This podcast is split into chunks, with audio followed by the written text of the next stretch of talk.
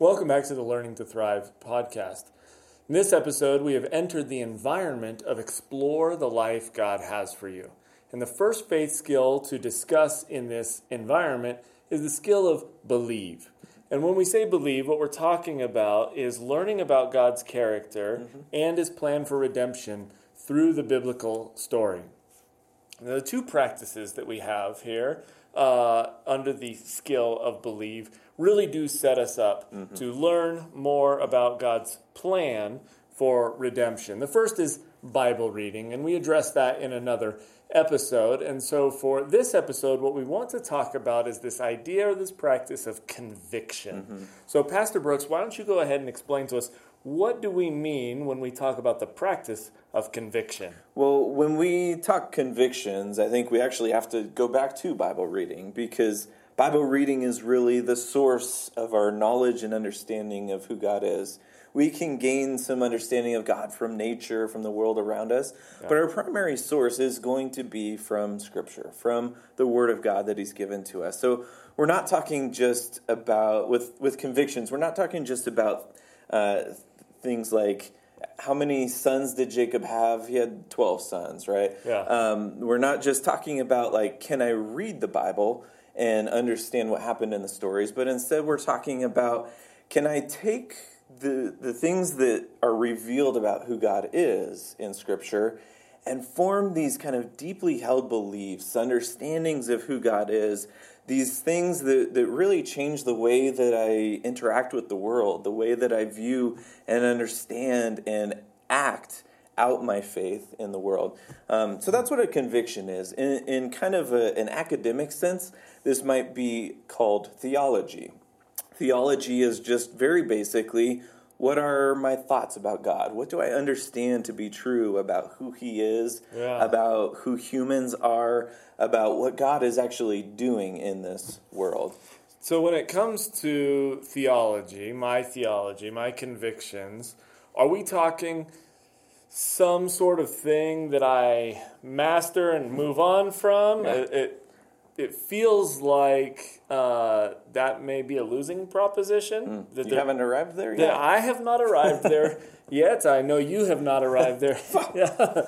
um, are we talking something that we're that we're really able yeah. to kind of arrive at, mm-hmm. or, or is this going to become kind of like a lifelong process? Oh yeah, it's certainly a lifelong process. It's this journey, a pilgrimage. Maybe you could mm. think about it as, but it's not something that we ever just arrive at the destination and can sit and rest there and like, I feel good about myself. I fully understand God. Yeah. We're, you're not going to get there. I'm never going to get there this side of being with God for eternity, right? Um, and so we have to, when, when we approach the study of theology or developing this set of convictions, we're not entering into it with this goal of figuring out absolutely everything beyond a shadow of a doubt. I know beyond a shadow of a doubt this is how God works. This is how the world works. This is what sin is, or yeah. uh, those kinds of things. I can approach an answer to those things. I can yeah. gain some wisdom and understanding it, it, but I'm never going to have that full picture of who God is and what God is doing in this world. Now, if you're saying I'm never going to be able to mm-hmm. get the full picture there, that can feel a little depressing yeah. and a mm-hmm. little overwhelming. Mm-hmm. Is there some sense that I'm I'm going to be able to get somewhere? Yeah, though? yeah, certainly, certainly, and, and that's where Scripture and our relationships with other Christians really come into play, because we very much can know and understand something about God. God wants to be known. But God is a mysterious being, right? He's the ultimate mystery in the universe. That even though he wants to be known and he has revealed parts of who he is to us, there are always things that are just outside our grasp. And sometimes that can be a little bit deflating. Sure. But the other side of the coin is if we learn to live kind of in that mystery, live in that awe and wonder, um, it can be something that's enlivening for us yeah. to recognize like I don't have to have everything figured out. I can I'm comfortable living in some ambiguity hmm. and that's okay. And I can still he- hold convictions that I know beyond a shadow of a doubt but I don't have to hold so tightly to them to say that my understanding can never change or be nuanced or I can never discover a new facet of who God is and what he's doing in my Yeah, life. I had a professor in Bible college that talked about this very Hmm. idea, saying that um, effectively, even just starting with the Trinity, with the definition of who God is or Mm-hmm. Yeah. what God is, right? And, and his inability to fully grasp it. And he said, far from being a challenge to his faith, he actually considered that to be the foundation of his faith. Mm, yeah. Uh, that God was too big, too magnificent, Mm-hmm. too mysterious for him to even wrap his mind around, actually let him know he didn't make it up. Yeah. This isn't Mm-hmm. a faith that he can wrap his mind all the way around, which would imply that he could create this. But his God was, was even bigger Mm-hmm. Yeah. than all of that. bigger than my own thoughts. I had a similar experience actually in college around the idea of the Trinity. You know, I in uh, in college I was studying the Bible. I was studying theology, and so I had taken the classes. Okay, Yeah. but there was this one class that I took on the, the Trinity and the relationship of God, um, which was kind of an intriguing idea just to, to take this class, anyways. Um, but I walked into that class, and you could tell from the very first moment that something was different in the way that we were talking about God. God wasn't just an object to be studied. Yeah. He wasn't just a set of propositional truths. God wasn't just something that we were, you know, objectively trying Yeah. to discover, but instead there was this relationship aspect of Wow. it.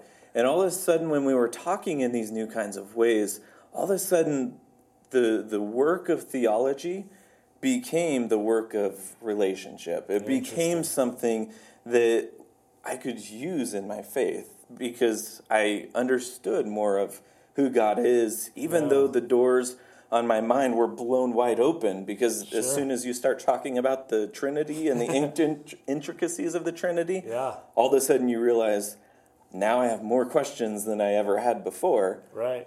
But even in the midst of that, opening that door of theology, for me at least, really changed my life and changed the way that I relate with God. Fascinating. Jonathan Merritt, in his book, Learning to Speak God from Scratch, uh, seeks to redefine some terms that hmm. we're familiar with and that we mm-hmm. use often in Christianity. And one of those words he uses is mystery. Hmm. And I love the way he frames the term mystery. He says, Mystery isn't unknowable, mm-hmm. but mystery implies infinitely knowable. Mm, yeah. And I like that Yeah. idea, especially in relation to our Yeah. relationship with Yeah. God, that God isn't unknowable, He isn't mm-hmm. unreachable or inaccessible, mm-hmm. but He's infinitely knowable. Yeah. We'll never plumb the depths of, of getting to know God. And the only other area in my life that I talk like that or that I can even really understand those kinds of concepts is with relationship. Mm-hmm. When I start talking about my wife or my kids or friends, that you know, I will spend the rest of my life with this Yeah. one woman, but I will never know everything there is Yeah. to know about her. Mm-hmm. I'm still learning new things, and so mm-hmm. there's mystery in that mm-hmm. relationship there. So that that leads me into this next question. You and I have actual degrees in theology, Yeah. uh, so we obviously care about this. We're obviously passionate about this, but um, I think it, it could be a fair question for someone to say, "Well, I've got Pastor Ryan or Pastor Brooks or Pastor Phil, whoever you know, and I- and I go to church and I let them teach me." So is theology for everyone? Or maybe another question to or another way to ask this question is who is theology for? Yeah, yeah. Well, certainly, um, we have paid way too much money studying theology, Yeah. right? Uh-huh. That this is something you're right that we have invested ourselves deeply in, and so there's there's kind of this like spectrum of professional theologians that you. I mean, it, it sounds weird to even talk like that, but in the same way that we have a, a spectrum of knowledge in any particular subject, right? There are some people who are the professionals who have studied it for their uh, entire lives, and then there are others who are just kind of dipping a toe in. But I think when we think of theology, we have to understand that everybody is a theologian. Everybody has thoughts about God. Now, you may or may not recognize that you have those thoughts, Yeah. but the way that you think about God really affects and changes the way that you interact with your world. It affects and changes the way that you go about your relationships. It changes the way that you use your finances. It changes the way that you um, perceive your, your giftedness and your talents and those kinds of things. What we believe about God, really, if we're understanding it correctly, it should influence mm. and uh, have these kind of fingers that go into every area of our life. Okay, so if I hear you correctly, what you're saying is everyone already is a theologian. Yeah. We all do mm-hmm. theology just based on the way that we live our lives. Mm-hmm. So really, our only question is: Are we going to be good mm, at yeah. it? Or, or bad at it. Yeah. Okay, so let's step to the, the practical question. Some people may be wondering right now because we keep using this term theology. Yeah. Mm-hmm. Um, and we've talked about how that's kind of our convictions, our mm-hmm. understanding of who God is. But as you and I know, theology has a lot of facets. Yes. Um, there, there are a lot of elements mm-hmm. to theology. So if we jump in kind of specifically here, what are some of the specific areas mm-hmm. of theology or that that we're talking about here and yeah. what what kind of questions might be asked mm-hmm. by these different mm-hmm. branches mm-hmm. or disciplines in theology yeah so I, I want to talk in kind of two different terms. We, we just talked about this spectrum of, of theology and the study of theology. And so there might be some terms that you've heard out there, maybe in a sermon or reading a book or listening to a podcast, right? That you hear those terms and you immediately go, huh? right? And, and yeah. to be honest with you, we have had that same huh oh, yeah. from time to time. that we read something and go, that word, I don't think it means what you think it means. Like, that's not even a real word. So yeah. uh, I want to jump in and, and just make people aware of the $20 word, mm-hmm. but then look at and say, what's the question that's behind that word? Because the questions are things that everybody is asking. Okay. The $20 word are what the, the technical academic type of people call it. Yeah. But it's good to be aware of those words. So I've given you a list yeah. of some words. Why don't you hit me and we'll see if we can delve into some of these questions. Okay, so when I hear the word theology, mm-hmm. what is the question that that is seeking to answer? Yeah, yeah, just at its very basic level, theology means the study of God. So the question might be who is God or what is God if you're not ready to concede that God is a personal being just yet. Who yeah. or what is God? And that includes so many facets uh, uh in terms of like what is God's character like? Mm. What are the things that he is concerned about or passionate about? Does he have relationship with people? Did God create? Um, all of these uh, are under this big umbrella of theology, but we're really asking the question who is God? Okay. Uh, how about the word anthropology? Ooh, anthropology. It's not just a store. Yeah. It is the study of humans or humanity. So this is asking the question what are humans? Or even extended a little bit out beyond there, uh, what is creation? Um, so this might look at what is the nature of humanity? When wow. we look in the mirror and turn ourselves inwards, what do we see?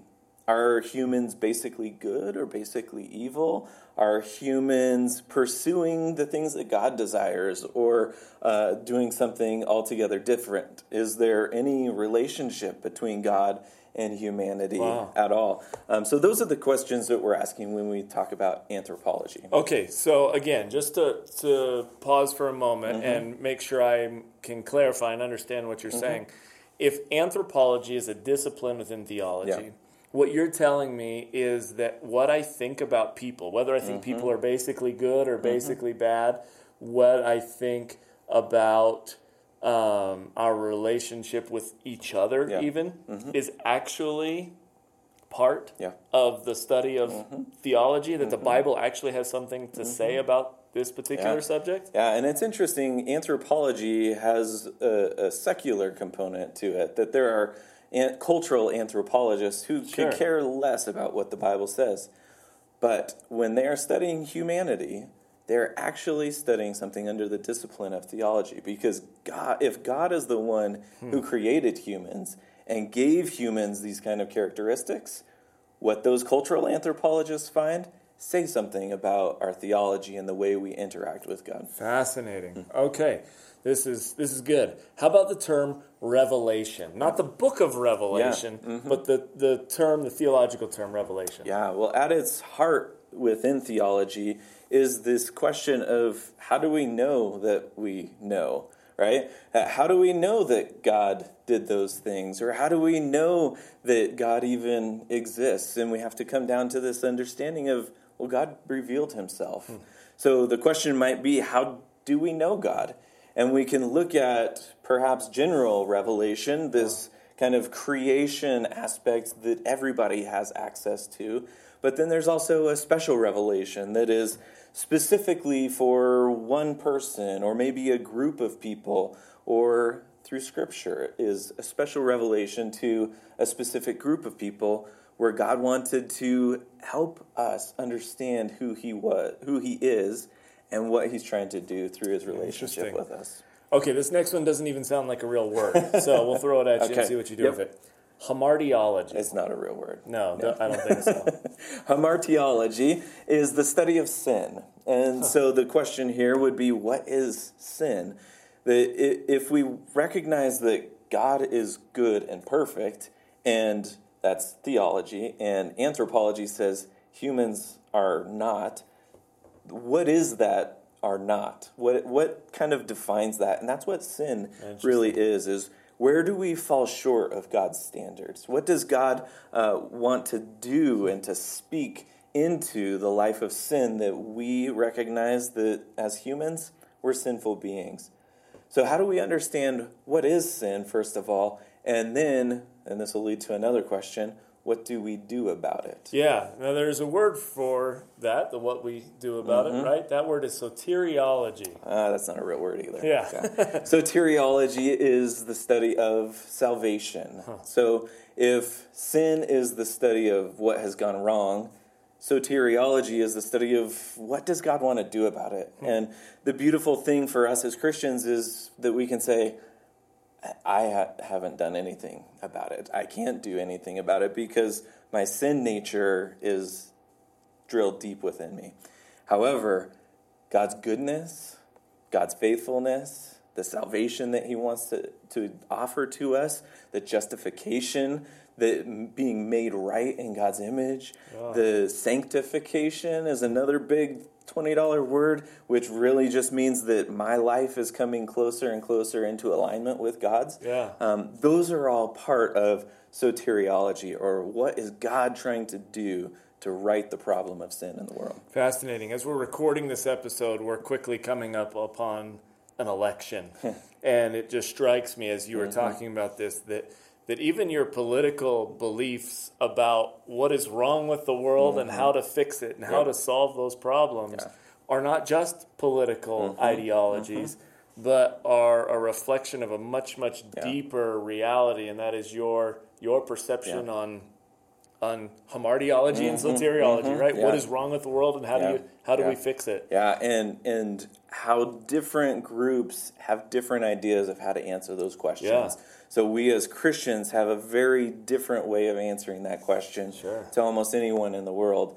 And the when we think about those answers to that question, that's what we're doing when we're forming these convictions Hmm.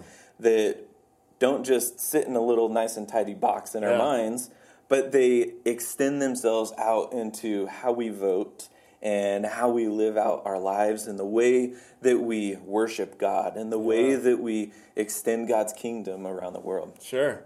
Okay, a couple more here. Okay? Ecclesiology. Ecclesiology, that one is a real word. Yeah. um, that one is the study of the church. So the question might be who are the people of God or what is the church?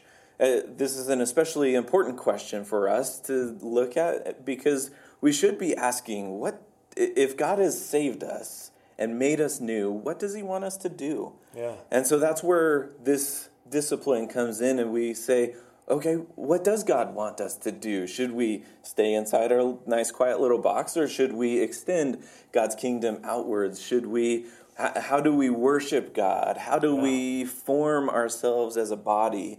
How do we relate with other Christians around the world? All of those are the kinds of questions that we're asking uh, with this idea of ecclesiology. Okay, last one for this section here. Okay.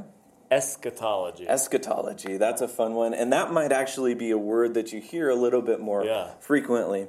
This is the study of end things. Hmm. So if if God is a judging God who is not okay with the sin in the world and Yeah. he wants to save his church, save his people, God is going to do something about that. Hmm. And so sometimes it, eschatology can be a little bit of a source of fear for some people because we're looking towards the end and saying, Sure. what is God going to do about this? And it can be a, a bit of a fearful topic sometimes.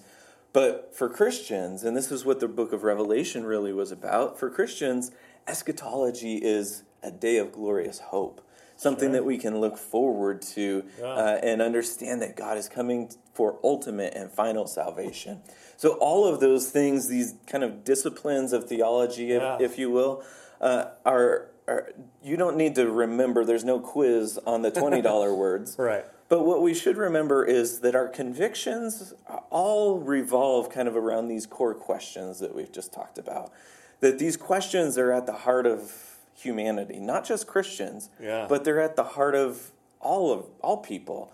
And so these are the kinds of questions that you might have a conversation with a friend over a coffee uh, at a, a shop or something. These are the kinds of questions that you might think about just as you're driving around. They're the kind of questions to listen to a podcast and say, I want to understand at a deeper level what does it mean for me to think and reflect truly on uh, these kinds of issues and how they inform the way that I uh, go through my life. Okay, so you've you have greatly expanded the uh, area uh, that we typically think of as theology. Now you've pushed us into every every area of our lives. Now, if I'm interested in psychology, somehow that plays back through anthropology into my theology, right?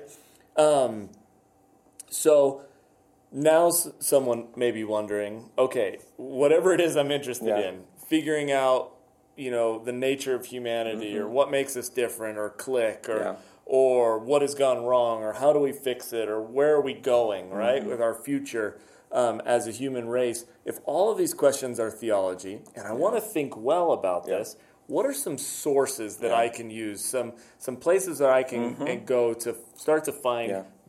biblically guided answers Yeah. to these questions? Yeah, well, I mean, you said it for one right there.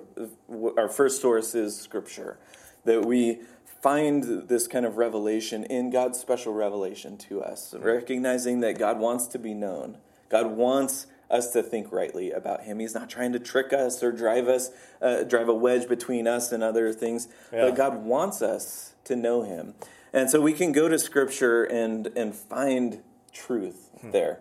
We can also find truth in tradition, in the tradition of the church. Um, we have some wonderful historic creeds of the church that will give us kind of that basic right understanding of who God is and what Yeah. He's trying to do in our world. Um, we can also look to reason. Some people might say, I need to think logically about God. I need to say, if X and Y, then Z, to be able to get to an understanding of, of what is God truly about, Yeah. or where did God come from? Has God always existed, or where Sure. did creation come from? We can think in some of those reasoned terms and logical connections. We might also appeal to our experience. Um, if there's one thing that another person can't take away from you, it's your experience with God. Yeah. And so, if you've had a, a true, definitive experience in your life where you know beyond a shadow of a doubt, God did this in my life, God said this or spoke this into my life, that's something that somebody cannot take away from you. The, it can't be reasoned away, it can't be taken away by a church or another tradition. Uh, but if you understand that God did this in my life, Yeah. your experience means a lot in the way that you form your theology.